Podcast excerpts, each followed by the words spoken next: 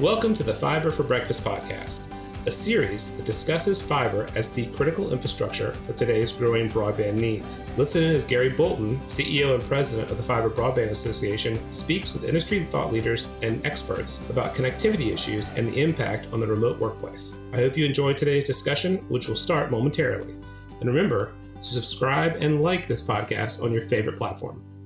Good morning, everyone and welcome to the Fiber Broadband Association's Fiber for Breakfast. We're now in our 28th episode of 2021. In Washington, positive momentum continues on the administration's infrastructure package. It appears that the Senate Democrats have reached an agreement on a, a $3.5 trillion plan, and President Biden is going to be having lunch with the Senate Democrats to discuss how to advance this emerging legislation. The Fiber Broadband Association, along with INCOMPAS, NTCA, EFF, NRECA, and Public Knowledge will be issuing a statement tomorrow calling for faster future-proof broadband as Congress works through the final details of the $65 billion broadband infrastructure bill. So speaking of positive momentum, we are now 11 days away from the start of the Fiber Connect conference, which will begin on July 25th to 28th in Nashville. Earlier this week, we surpassed all previous uh, conference registration records so this year's uh, in-person event will definitely be our biggest and best conference ever. So if you haven't registered yet, please do so because you're not going to want to miss it. Today's Fiber for Breakfast session is going to be a little different from our regular format. Um, NTIA will be discussing their National Broadband Availability Map, NBAM, and will be demoing their Indicators of Broadband Need Map. Today, our topic is, have we finally solved the national broadband mapping issue? And again, good morning and welcome everybody. I'm Gary Bolton, the president and CEO of the Fiber Broadband Association. You know, last week we met with Kevin Cantwell of Big River Communications to discuss how a sleepy little community in Southwest Missouri is going from being the gateway to the Ozarks to becoming the gateway to the world with fiber broadband. Joining us today is Tim Moyer, NTIA's Director of Data and Mapping, and Sarah Ballou, NTIA's broadband specialists will be discussing interactive mapping that NTI makes available to state governments and federal partners called NBAM. And they'll be providing a demo of the indicators of broadband need map that is available to the public. You know, I just seen the, the chart for the first time that has everybody's picture, and I, I'm looking, I'm thinking from a happiness meter, Sarah wins. Tim comes in a close second, and I, I, need to work on my happiness smile. Uh, I definitely got that's great smiles, guys. Um, so Tim Moyer is the director of data map, uh, data and mapping for the National Telecommunications and Information Administration's Broadband USA program. Mr. Moyer leads NTIA's National Broadband Availability Map NBAM program and provides program management and data analytics support for NTIA's Broadband USA program. Previously, Mr. Moyer managed a portfolio of infrastructure grants as part of the Broadband Technology Opportunity Program, BTOP, and he's an expert in project and program management. He has more than 18 years of experience managing telecommunications projects. Before NTIA, uh, Tim worked at Sprint Nextel as the director of uh, project management, corporate development, and spectrum management. Sarah Ballou is uh, a broadband specialist with NTIA with over 20 years in data networking um, with roles ranging from sales to engineering, management, and operations. Sarah joined NTIA's Broadband USA team in early 2021 where she leveraged her experience as an industry liaison. This experience includes new business development for fiber startups, um, as in uh, Arcadian Info, Infracom, and before that, she managed carrier services at Viasat, a global satellite ISP. There, her primary role is to deploy fiber networks in support of global programs. Prior to that, Sarah spent time with Level 3 Communications, where she wore hats in leadership, sales, product, um, sales engineering, and product management specializing in dark fiber, lit transport, um, co-location, and cloud and internet. She's built roadmaps, executive calling plans, and business reviews for customers in research and education, wholesale, content, and financial verticals. So welcome, Tim and Sarah. For our audience today, please type in any questions as you go. This is going to be more of a demo format. So I'll be looking at the questions and uh, we'll interject those um, as much as possible and do some Q&A at the end. So with that, I'd like to turn it over to Tim and Sarah. Excellent. Sarah, do you have anything to say first? No, I just want to say thank you, Gary. Thank you for giving us this opportunity. Yes, ditto. We appreciate everybody's time and interest here. There's a PowerPoint that's going to provide some takeaways for you, um, but and the link to the actual uh, website. But here's our indicators of need map. I'll start off by saying though that um, the indicators of need map is our first public-facing map. It was derived from the uh, the NBAM or the National Broadband Availability Map Program, uh, which was part of the uh, Consolidated Act of uh, Appropriations Act of 2018. So the NBAM itself is a secure cloud-based GIS platform. Allows for the visualization and analysis of uh, federal, state, and commercially available data sets. It's got a mix of public and non-public data, and it's designed to use by state and federal uh, broadband policymakers. We actually enter into agreements uh, with the states and our federal agencies, uh, and, and the whole goal is to better inform uh, broadband policy and investment decision making. So the combination of that public and non-public data makes that uh, GIS platform, the NBAM, we can't share it with the public. Uh, and so the indicators of need map is, is our first attempt at uh, bringing something to the public. And so this interactive map was designed to bring multiple third-party data sets together to help the public better understand basically the digital divide and the connection between poverty and broadband access or use. And so what I'm going to do here is I'm going to kind of navigate you through um, the mechanics of the website, and then um, I'll dig into some of the details. So when you first get here, you get this nice little splash page. Turn that off. This is based off of Esri's um, ArcGIS online software capabilities. So a lot of this is basically COTS commercial off-the-shelf stuff. Um, here we've got our layers. I'll dig into these a little bit. Uh, we start off with um, county level data, census tract level data, and some uh, if we scroll down a little bit here, we'll see the census block level data. Down here, we thought it was important to have some other information uh, from census. Uh, we've got some poverty information. We've got some minority serving institutions and tribal lands. Pay attention to here when we dig in this in a little bit. It's really interesting to see a correlation that we see here. And then as we start digging in, keep an eye down here. This is more from a GIS perspective. As we zoom into the map, you'll see that the level of geography will change. And so you'll know where, what level you're at. It was important to us to bring in multiple data sets. And we certainly recognize that there's no silver bullet data set that's out there that's going to tell us everything we need to know.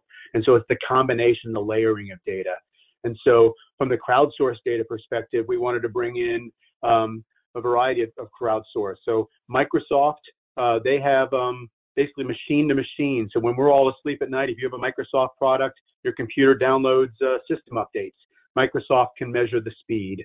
Measurement Lab, MLab, they, they capture uh, speed tests.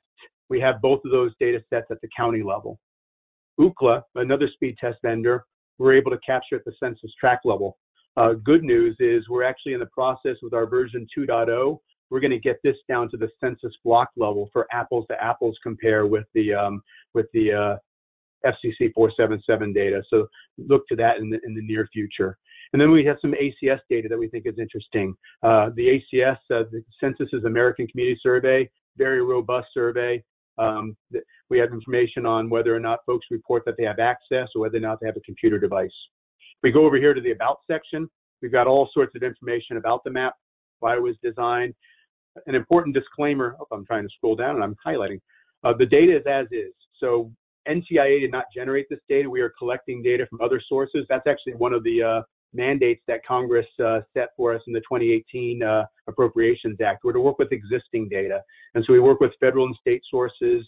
We also can buy data. So we bought some commercial data, for example, the Ookla data, uh, but we can't go out and generate new data ourselves. And then there's some information here about uh, the actual date, underlying data sets. We thought it was very important to be very transparent. And so not only do we have visualizations here that you can look at online, but you can actually download uh, the aggregated uh, data that supports this map and do your own analysis. We thought that was very important. And then we wanted to provide links here to the original sources so you could learn about those data sets. Over here in the corner, we've got a, uh, a step-by-step -step user guide, and we also have an FAQs that can help inform. And we've got a, a mailbox also, the nbam uh, at ntia.gov that you can email to uh, ask any questions. So going back here, we see again the layers. We have our legend here. And so the goal here was to show uh, areas that had an indicator of need in red areas that uh, did not have an indicator of need in green, and then gray for areas that didn't have data. And if we scroll down a little bit here, uh, we see that um, when we go into the minority serving institutions, we've broken out by color here. And we're also showing tribal. What happens with the MSIs that gets interesting is that over here we have a filter. If we go back to this MSI layer right here, if we wanted to turn, I'm going to turn all these other layers off for now, and say we want to turn on the poverty layer. And so we can see census is telling us the poverty information here. We can turn on the MSIs. And you're going to see a strong correlation between poverty and where minority serving institutions are. But if you are interested in just a specific one, say, for example, we've got the new tribal program we're looking at, we could look at the TCUs and see that. We could go back here and drop in tribal lands and then start seeing the correlation between tribal colleges, tribal lands, and um, poverty. If we wanted to go back here and look at um, historically black colleges and universities. We know that NTIA, for example, has the Connecting Minority Community programs that we're standing up right now. And so again, we can see this strong correlation between poverty and um, where the where the uh, minority serving, specifically the uh, HBCUs, are located. So we find that very interesting. And then if you're a, a GIS uh, expert or a person who's more familiar with this, if you wanted to, you could change the base map and stuff like that. So we wanted to provide some capabilities there. So I'm going to turn the filters back off. I'm going to go back here and turn these back off. And then I'm going to start with our 477 data. And so it's important here to understand you want to look at a layer independently, but then you also want to see what the layers tell you. And so what we've done here is this layer, we've taken the 477 data, and we know that there are challenges with the methodology as far as if any anybody in the census block is served, that whole block is served, which can re- result in some overstatements in availability in these large census blocks. So we flipped the switch and we said, okay, let's look at where the service providers are reporting in 477 that they don't have 25.3. We can kind of take that to the bank. And so that's kind of our starting point here. And so we look here, and the areas in red are areas where the service providers in 477 indicate no 25.3. So now we can look at maybe Microsoft usage data at the county level, and we click that on, and we can see where, where it got more red, it reinforced the 477 data. And where we see new red, it's where the downloads maybe suggest that uh, that area is not getting 25.3. Similarly, we can see with the MLab data, a similar effect. And so it reinforces where 477 said there wasn't 25.3, but also highlighted some areas that potentially need to be looked at. And again, I mentioned there is no silver bullet data set these are indicators of need. They inform the conversation. They are not determinate, but it certainly tells us a little bit more than the 477 by itself. And so then if you look at them together, again, at the county level, we can see this reinforcement. What gets interesting here with the speed test data for Ookla, we go down a level and we're now at the census tract level. I'll be fascinated to see what this looks like when we're at the census block level. And I'll take a step back and remind you about the NBAM itself I mentioned that uh, so we've got uh, four four or five layers here. In the NBAM, we have 380 data sources and, and services from 50 plus uh, sources, 2.8 terabits of data. What's really interesting about that Ookla data that we purchased is that we have drill down capability to 100 square meter hex bins, which uh, again, that's not for the public map. The public map is just to get a, a, a better understanding. It's the NBAM itself that's designed for our state and federal policymakers to, to help inform uh, better decisions. But again, it's not determinate. We work with USDA, and as USDA in their reconnect process, they use the NBAM uh, to help highlight, for example, you can see drilling down uh, to 100 square meters within a census block that's uh, considered served 25-3 the whole block, and they can find those pockets. They actually put boots on the ground and they go investigate. And so again, one of the concerns that um, the, the crowdsourced data is not determinate and results in decision making, but it informs the discussion and, and, tells us where we need to peel back the onion a little bit more and, and, and, investigate to see, huh, these areas aren't eligible for funding right now. Could they be? Should they be? And then if we put all of them on together, you kind of get a sense of, again, the, the darker it is, the more indicator of need, and the lighter it is, and one of the questions we've gotten uh, in our in our mailbox and, and directly to our public affairs was when when a service provider saw red an area that they thought was served, our first recommendation is to turn all of the uh, indicators of need off and simply look at your 477 data, that is your self-reported data, to confirm. Uh, we had one the other day, and we confirmed yes, it is green from the self-reported data. It's the indicators of need that are suggesting, and, and, it doesn't suggest that it's necessarily an infrastructure issue. It may be a digital inclusion issue. We we know that this is both infrastructure and use, and some communities don't use internet uh, the way that uh, others do, and so um, it's not pointing a finger to say there's no infrastructure. It's pointing a finger to say we've got to look into this area more because there certainly are question marks. So what I'm going to do is I'm going to put the speed test and I'm going to put the uh, 477 on, and then I'm going to show you how you can actually drill down. All this we've been seeing is at this macro level, but we have a, a, a, the ability to search in. I'm going to go look at East Carroll Parish. And again, I mentioned to keep an eye down here where you see uh, the, the, the levels that we're zooming at. I'm going to go to East Carroll Parish.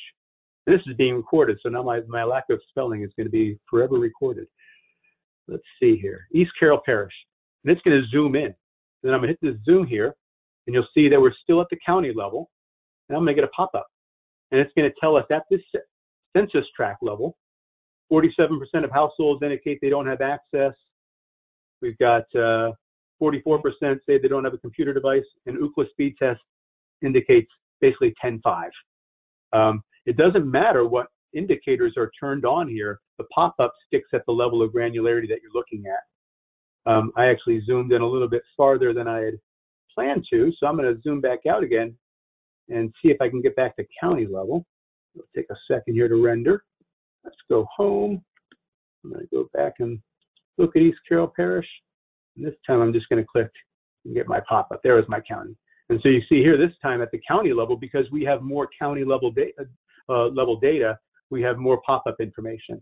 Again, it doesn't matter what's toggled on or off. All the information is there. And as we zoom in, we can see we've got a few counties that we can look at. We'll zoom in a little more. We're at the tract level. We're going to zoom in a little more. I'm operating off of a Citrix virtual environment, so sometimes that can cause a lag here. But you see we're still at the tract level. We want to get us down to uh, the census block level. There we go. And now I'm going to click the pop-up and you'll see that we have both block information and tract information because those are highlighted. Another interesting thing, so this is all visualization. And we don't have print capability, so you would basically have to zoom into an area of need, click a pop-up, and then do a print screen. But we do have the ability to download the underlying data. So for example, we can go to this county CSV. It's going to take you here, bring this up, click here, and we'll see here that we've got, I'm going to put a, actually, I need to get to my filtering capability here. There we go.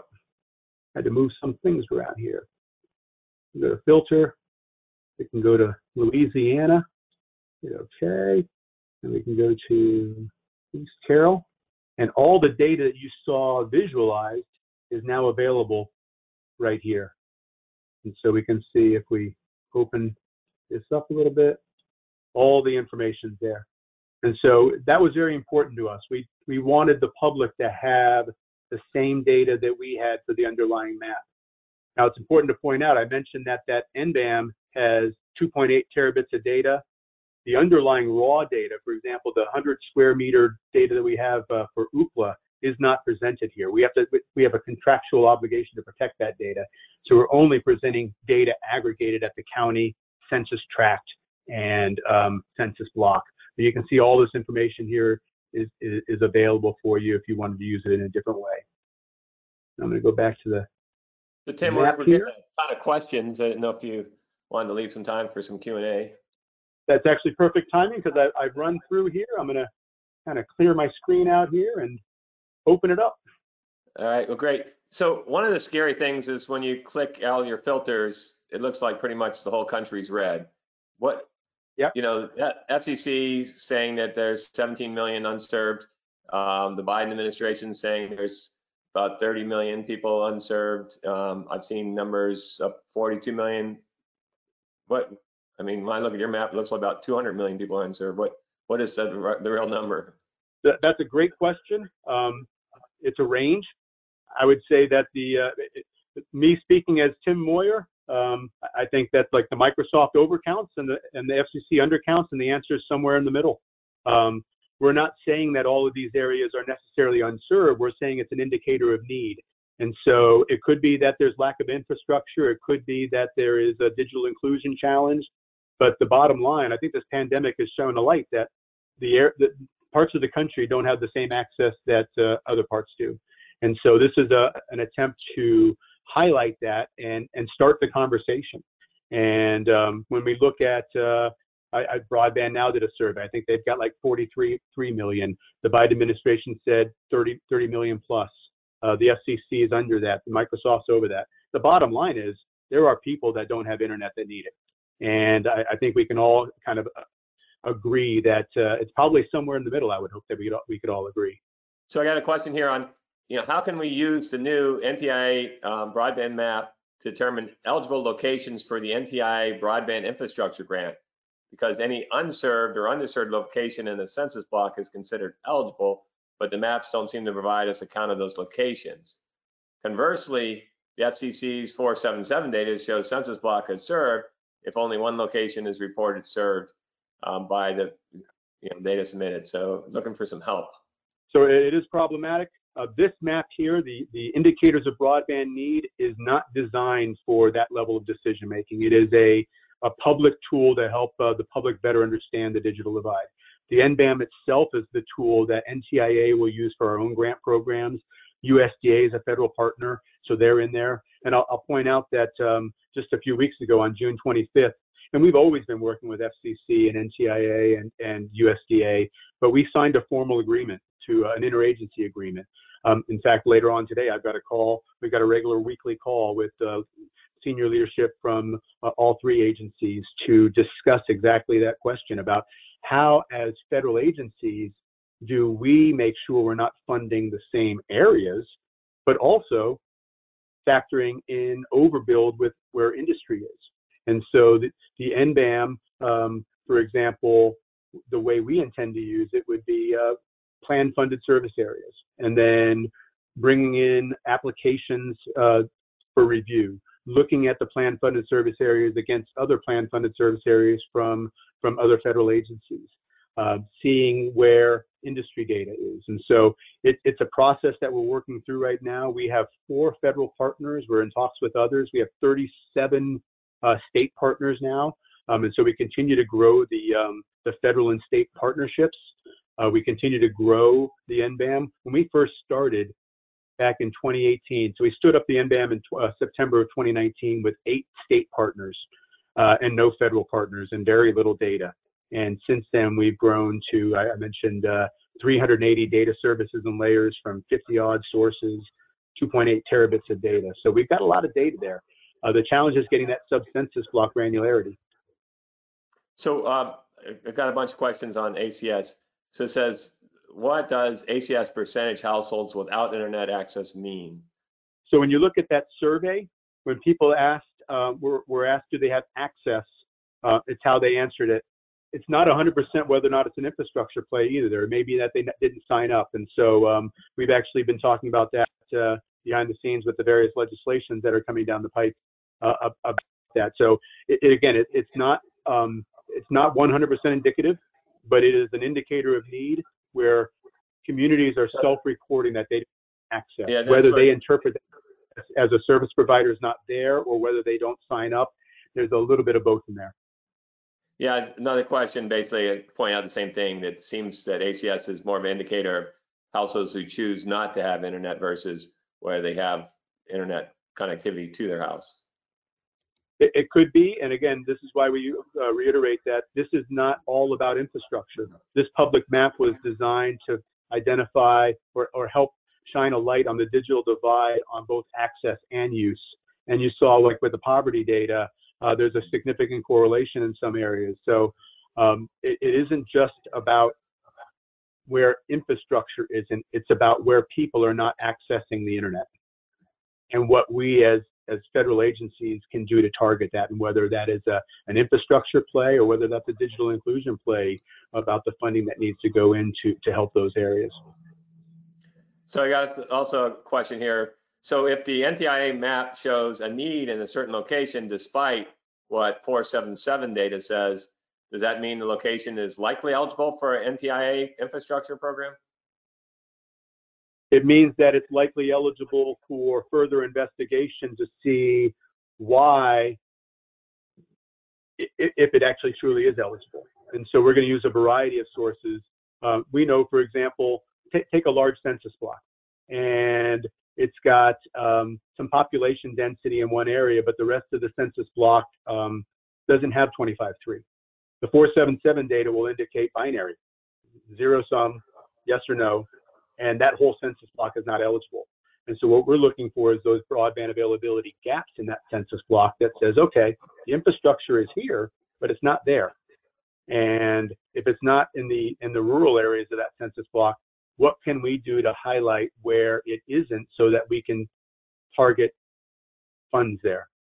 we certainly, as a federal agency, do not want to overbuild industry. We don't want to duplicate funds with um, other federal agencies. It actually, we, we, we not only do we not want to do that, it's, it's not a good use of funds and it's against our, our directives. So our goal is to, to peel back that onion. And again, I mentioned USDA. They actually get boots on the ground. They do. They go. They go check it out themselves. And so federal agencies um, take this very seriously. Well, listen, um, we got a ton of questions here, so um, you know we'll send those to you, Tim and Sarah, and maybe we can get those answered offline. But I um, really want to thank you guys for joining us today, and really appreciate what NTIA is doing to improve our nation's broadband mapping, you know, to advance you know, digital equity across rural America. Uh, next week, we're going to be discussing fiber access market trends, why PON is set for rapid growth in North America, with Jamie Lenderman, the senior analyst of service provider networks at Omdia.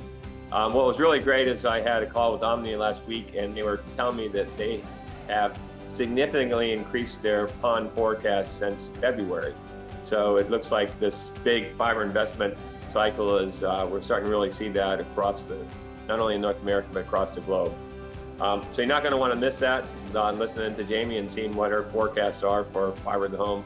And uh, what we're seeing is a lot of 10 gig symmetric PON going out there. So you're not going to want to miss that. So thanks again for joining us today. Thank you, Tim and Sarah, for joining us. And we'll look forward to seeing you guys next week when we get together, Jamie, and talk about all this PON we're going to be deploying. Thanks, guys.